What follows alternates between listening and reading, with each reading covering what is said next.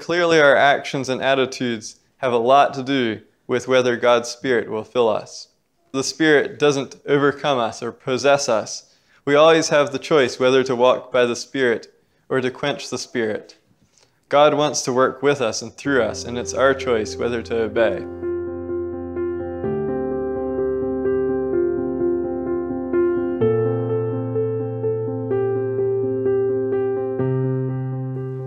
Romans 8.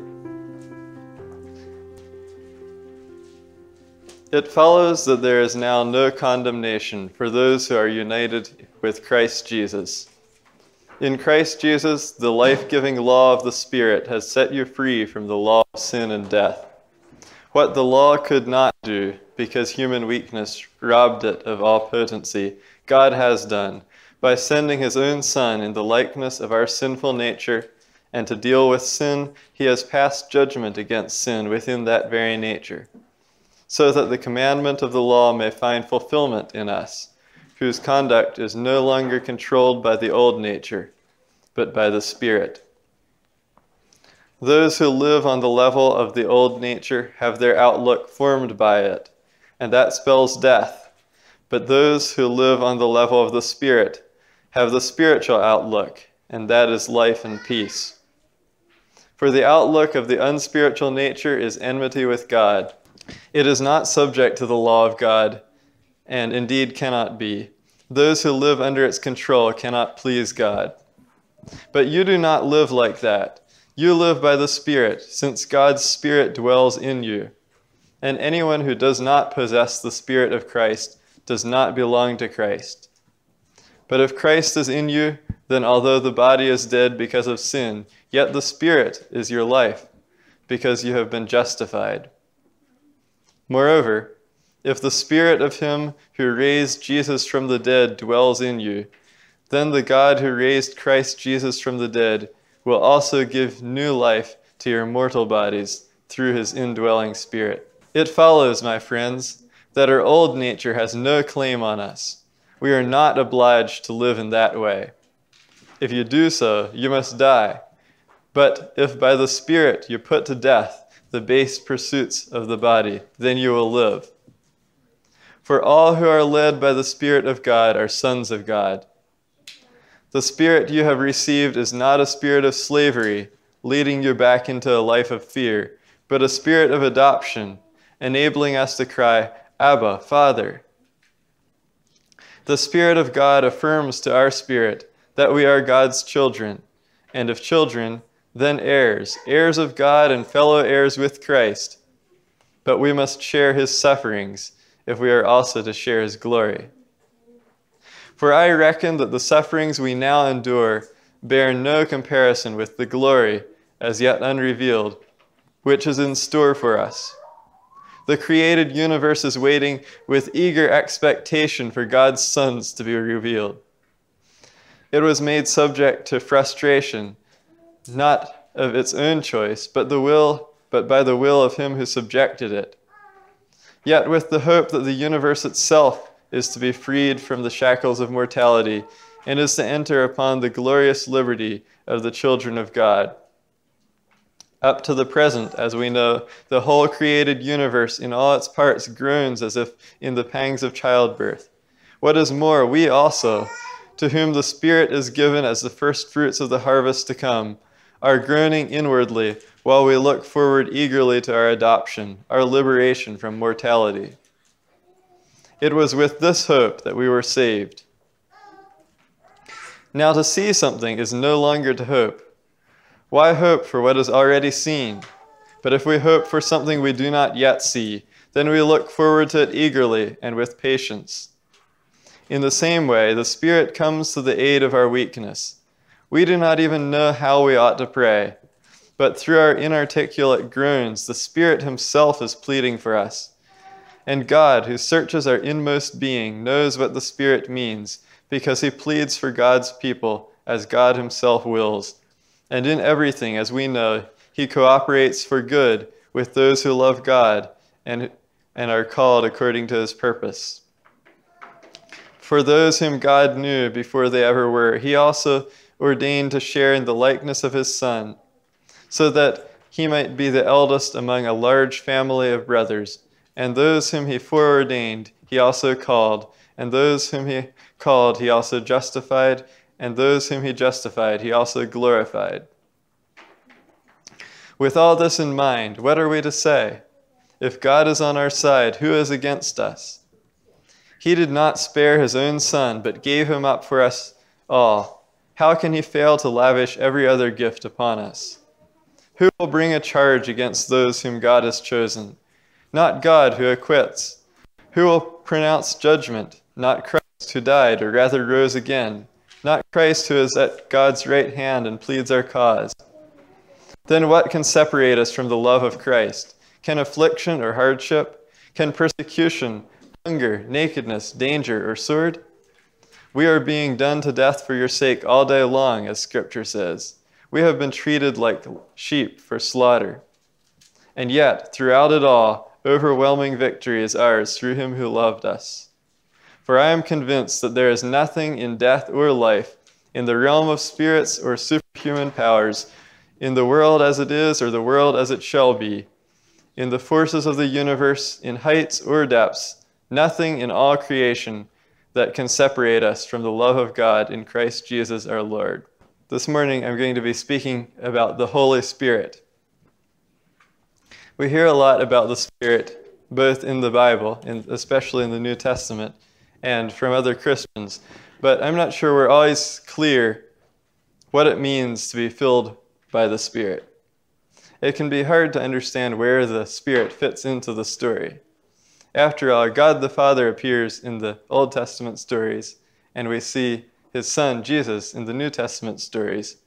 But the Holy Spirit shows up in more abstract ways and is less tangible. It can also be easy to be skeptical when people talk about the Holy Spirit because we often see people who claim to be led by the Spirit but they aren't in obedience to the gospel. Some people suggest that you aren't a Christian if the Spirit doesn't give you an emotional high in your Sunday worship. And some churches don't go so far, but they might try to leave their Sunday services really open ended and flexible, thinking that if they're spontaneous, that means they're spirit filled. So, what is it truly like when we are filled with the Spirit, and how is the Spirit important in our lives? In this sermon, I'll give an overview of what the New Testament teaches about the Holy Spirit. So, the Holy Spirit is divine and a messenger of God. Throughout Scripture, he is called the Spirit of God and the Spirit of the Lord. This Spirit is the greatest gift God offers us, uh, offers to those who are Christians. In Luke 11, Jesus tells us that if we ask, seek, and knock, God will give us the gift of the Holy Spirit. Also, the Spirit is one of the persons of the Trinity, just as Jesus is. So by giving us the Spirit, God gives us his own presence as a gift. Jesus says, If anyone is thirsty, let him come to me and drink.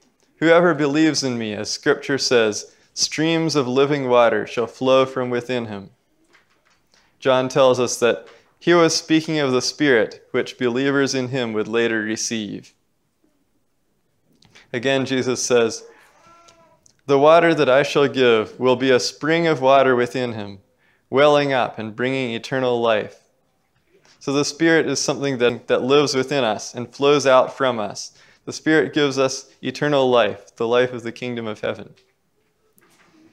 The Spirit is God's new way of relating to his people. In the Old Testament, God ruled his people through the law of Moses, but now he relates to us directly. Jesus says that New Testament Christians worship in spirit and in truth. Paul tells the Romans that though the Old Testament Jews were physically circumcised, Christians are now spiritually circumcised by being obedient. He says, the real Jew is one who is inwardly a Jew, and his circumcision is of the heart, spiritual, not literal. And now, Paul says, we are released from the law to serve God in a new way, the way of the Spirit, in contrast to the old way of a written code. So we are now under the life giving law of the Spirit. Instead of coming to a particular place like the temple or doing certain actions that are written down in the law, we now worship spiritually. That doesn't mean that we don't do things like singing or, or um, kneeling to pray or raising our hands, but it does mean that nothing physical can keep us from being in the presence of God. Paul says that the Spirit gives us access to the Father, and also that God pours out his love to us through the Holy Spirit. The Spirit allows for communication both ways, from God to us and from us to God. Just as the temple veil was torn open when Jesus died, the work of Jesus allows us to come into the presence of God through the Spirit. And the Spirit is in fact, our new life as Christians, as we read in Romans 8. But if Christ is in you, then although the body is dead because of sin, yet the Spirit is your life because you have been justified. Moreover, if the Spirit of Him who raised Jesus from the dead dwells in you, then the God who raised Christ Jesus from the dead will also give new life to your mortal bodies through His indwelling Spirit. So in Christ we have died to sin and raised to life. And we have been raised to life in the Spirit. We're spiritually resurrected. And Paul says that the Spirit is given as the first fruits of the harvest to come. So Christians can now come into the presence of God through His Spirit. We have died to our old selves, but our spirits have been renewed by the Holy Spirit. In the future, our bodies will also be redeemed, and we will no longer need to be groaning inwardly while awaiting our liberation from death, as Paul says in Romans 8. And Paul tells the Galatians that it is by the Spirit and through faith that we hope to attain that righteousness which we eagerly await. So that's what the Spirit is. How, is this, how does the Spirit manifest Himself in our lives? The Holy Spirit has been at work all through history, but at different times he has manifested himself in different ways. For example, the apostles realized that the Old Testament prophets like David and Isaiah were, were speaking through the Holy Spirit. They prophesied things about the Messiah, and so through their prophecy, the Spirit helped to prepare the way for Jesus. Luke tells us that John the Baptist was filled with the Spirit even from his mother's womb and also that the Spirit revealed to Simeon that he would not see death until he had seen the Lord's Messiah. So the Holy Spirit was already at work long before the church was formed, preparing the way for the Messiah. However, he worked through individuals. Now he works through all Christians and through the whole body of believers. Before he ascended, Jesus told the apostles, John, as you know, baptized with water but within the next few days, you will be baptized with the Holy Spirit. You will receive power when the Holy Spirit comes upon you, and you will bear witness for me in Jerusalem and throughout all Judea and Samaria, and even in the farthest corners of the earth. So Jesus promised that they would receive the baptism of the Holy Spirit, which would come with power. Because of the Spirit, they would be able to witness for him and spread Christianity. This was the main intention of the Holy Spirit for these men, that they could effectively bear witness for their Lord. Then on Pentecost, the Spirit came to them visibly. There appeared to them flames like tongues of fire distributed among them and coming to rest on each one. They were all filled with the Holy Spirit and began to talk in other tongues as the Spirit gave them power of utterance. And in the early days, Christians often prophesied and performed miracles of healing in order to spread the gospel. For example, Paul says that when he first came to the Corinthians, my speech and my message were not in plausible words of wisdom, but in demonstration of the Spirit and of power so that your faith might not rest in the wisdom of men, but in the power of God. Today, we don't see as many miracles and physical demonstrations of the Spirit, but miracles are still being reported wherever Christianity is first preached to cultures that have never heard the gospel. And it seems that one of the Holy Spirit's main purposes for visible spiritual gifts is to demonstrate the truth of the gospel in contrast to other spiritual uh, points of view. In areas where the gospel has already been preached for many years, the miracles are not as necessary. However, the manifestation of the Holy Spirit was not just for providing signs, even in the apostles' day. From my study of the New Testament, it seems that the Spirit's main goal is to build the church. Before his death and resurrection, Jesus told the apostles that the Holy Spirit, whom the Father will send in my name, will teach you everything and remind you of all that I have told you. So when Jesus was no longer physically present, the, the apostles would still have guidance in their mission to build the church. Paul tells the Ephesians, You are fellow citizens, fellow citizens with the saints and members of the household of God, built on the foundation of the apostles and prophets Christ Jesus himself being the cornerstone, in whom the whole structure, being joined together, grows into a holy temple in the Lord. In him you also are being built together into a dwelling place for God by the Spirit. And he tells the Corinthians, Surely you know that you are God's temple, where the Spirit of God dwells. So the Spirit is working to build his church into a dwelling place for God. He worked through the prophets and then the apostles, and now he works through each Christian for this purpose. As I studied the passages about the Holy Spirit, I found about four different ways that the Spirit works to build the church. First, the Spirit speaks through people. Jesus told his disciples that, that when they were brought before rulers and authorities, they would be given the words to speak. And indeed, when Peter and John were brought before the Jewish rulers, the book of Acts says that when Peter answered them, he was filled with the Holy Spirit. The Spirit also gave Stephen, the martyr, the wisdom to defeat the arguments of the unbelieving Jews. The book of Acts says, and Stephen, full of grace and power, was doing great wonders and signs among the people. Then some of those who belonged to the synagogue of the freedmen, as it was called, and of the Cyrenians and of the Alexandrians, and of those from Cilicia and Asia, rose up and disputed with Stephen. But they could not withstand the wisdom and the spirit with which he was speaking.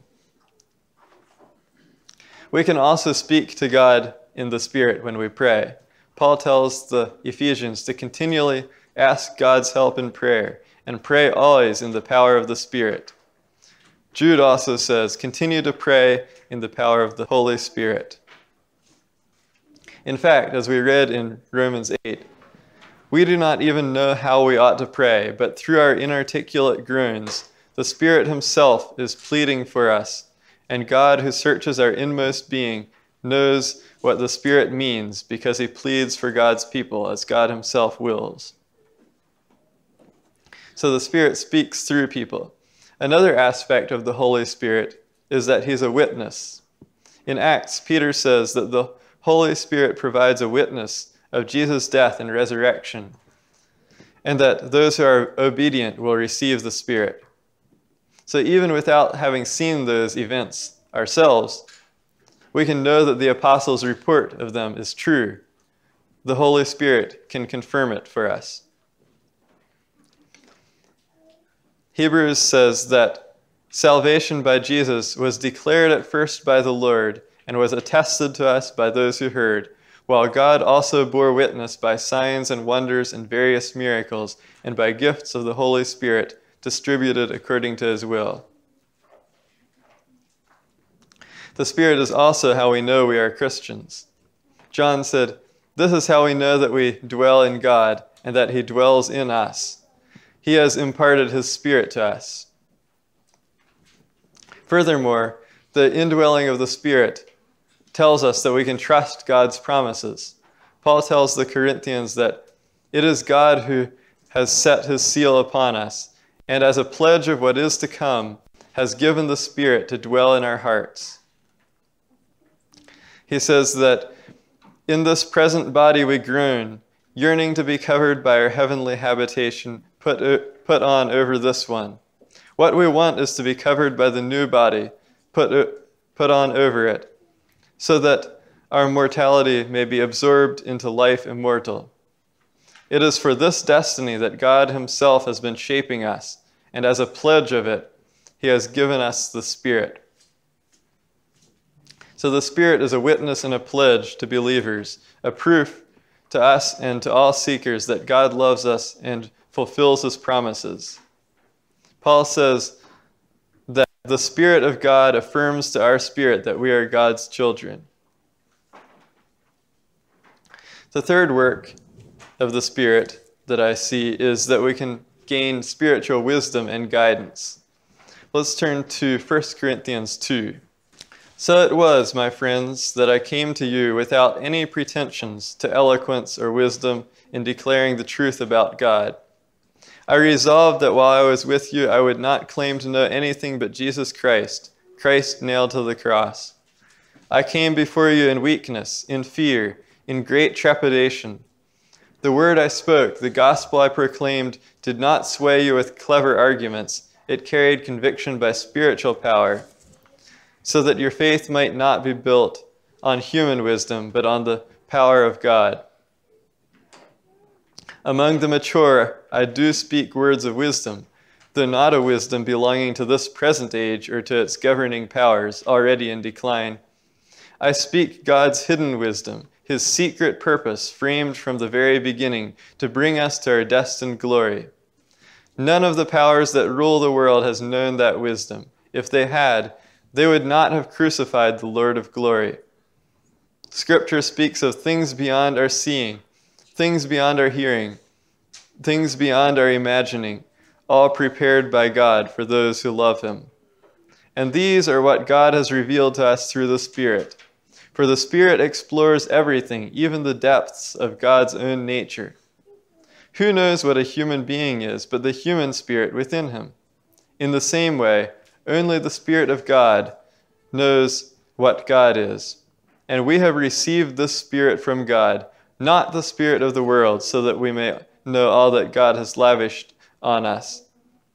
And because we are interpreting spiritual truths to those who have the Spirit, we speak of these gifts of God in words taught us not by our human wisdom, but by the Spirit.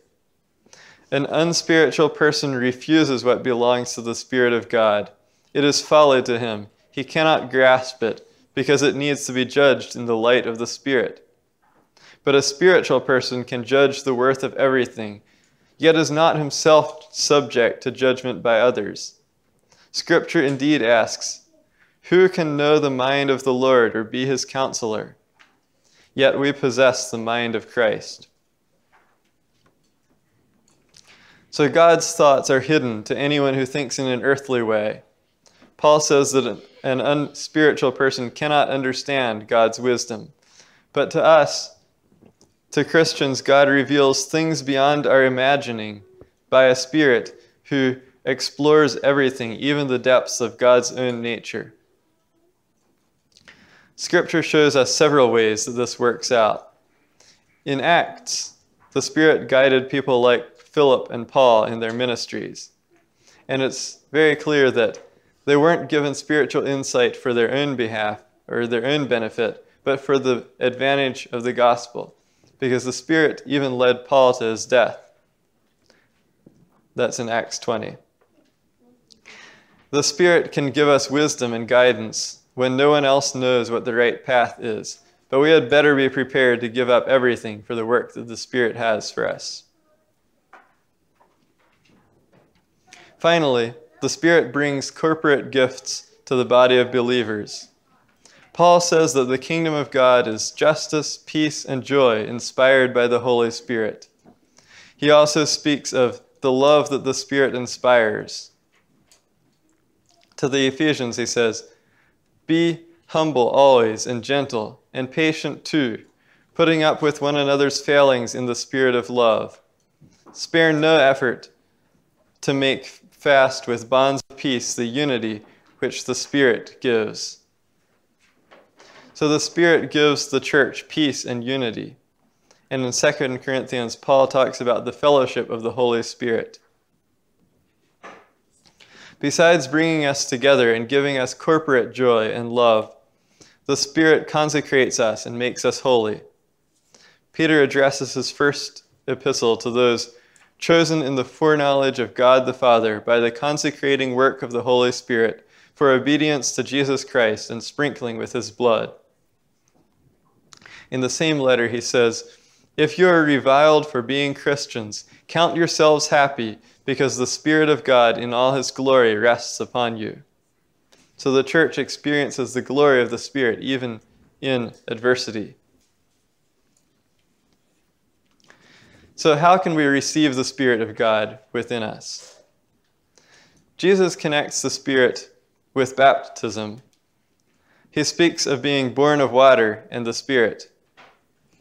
And the apostles often gave the Spirit, or the Spirit came through the laying on of their hands. In some cases, the Spirit came to people through the preaching of the gospel. So it seems that there's no one action that instills us with the Spirit, but the Spirit is a gift from God that comes out, or that comes when we reach out to Him in faith, often a faith that's expressed by physical obedience. Paul reminds the Galatians that they received the Spirit through faith in the gospel. And in Acts, Peter says that the Holy Spirit is given by God to those obedient to him. So, responding to God in faith and obedience is the path to receiving the Holy Spirit. And if we want to have more spiritual gifts, we should listen to Paul's advice for the Corinthians. He says, since you are eager for manifestations of the Spirit, strive to excel in building up the church. If we work side by side in the, in the work that the Spirit cares about, God will give us the abilities that we need in order to do the work of the Spirit. That we don't get spiritual gifts just because that we want them, but only when they're instrumental in building the church. There are other ways that we can be open to the Holy Spirit. Paul tells the Ephesians, Do not give way to drunkenness and the ruin that goes with it, but let the Holy Spirit fill you. Speak to one another in psalms, hymns, and songs. Sing and make music from your heart to the Lord. And in the name of our Lord Jesus Christ, give thanks every day for everything to our God and Father. Here, Paul suggests that acts of worship, like reciting scripture, making music to the Lord and giving thanks continually will help us to remain open to the Spirit. Each of these things focuses our mind toward God and His work. When we live in that focus, singing and giving thanks, we will be prepared for the Spirit to live in us. But there are other actions that we need to do. Paul tells the Galatians that Paul tells the Galatians to walk by the Spirit, and that if we live by the Spirit, let us also keep in step with the Spirit. Being filled with the Spirit will require us to attune ourselves to how the Spirit calls us to live. We need to be obedient to the law of Christ. Furthermore, Paul warns us do not quench the Spirit and do not grieve the Holy Spirit of God. So clearly, our actions and attitudes have a lot to do with whether God's Spirit will fill us. So the Spirit is not an on off switch. Even if we have the Spirit, we might not be fully obedient to the Spirit. And we can always either allow the Spirit to work or we can quench the Spirit. It's not enough to have received the Spirit, but we also need to walk according to His direction. If we are open to Him, He will give us opportunities to take part in the work of the Spirit. But if we aren't open, we will be continually failing and, dis- and disobeying. So it's clear that the Spirit doesn't overcome us or possess us. We always have the choice whether to walk by the Spirit or to quench the Spirit. God wants to work with us and through us, and it's our choice whether to obey. Anyone who believes and is baptized should have the Spirit of God. But since we can be either more or less open to the work of the Spirit, even people who sometimes walk by the Spirit might not be in the Spirit at other times.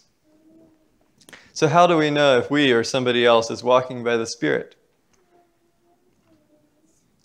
We need to be clear that the Spirit is not entirely predictable. The New Testament writers often point out that this world's wisdom will not be able to understand spirit filled people. Paul tells us in 1 Corinthians 2 that the Spirit's wisdom is incomprehensible to those who don't have the Spirit.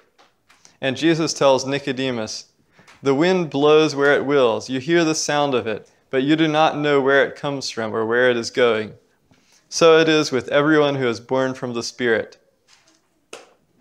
But some things are predictable. The Spirit will not contradict itself because God doesn't lie.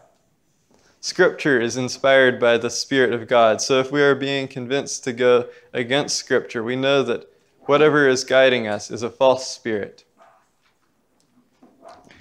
Since the main work of the Spirit is to build up the church, we also know that a spirit filled person won't cause divisions unnecessarily.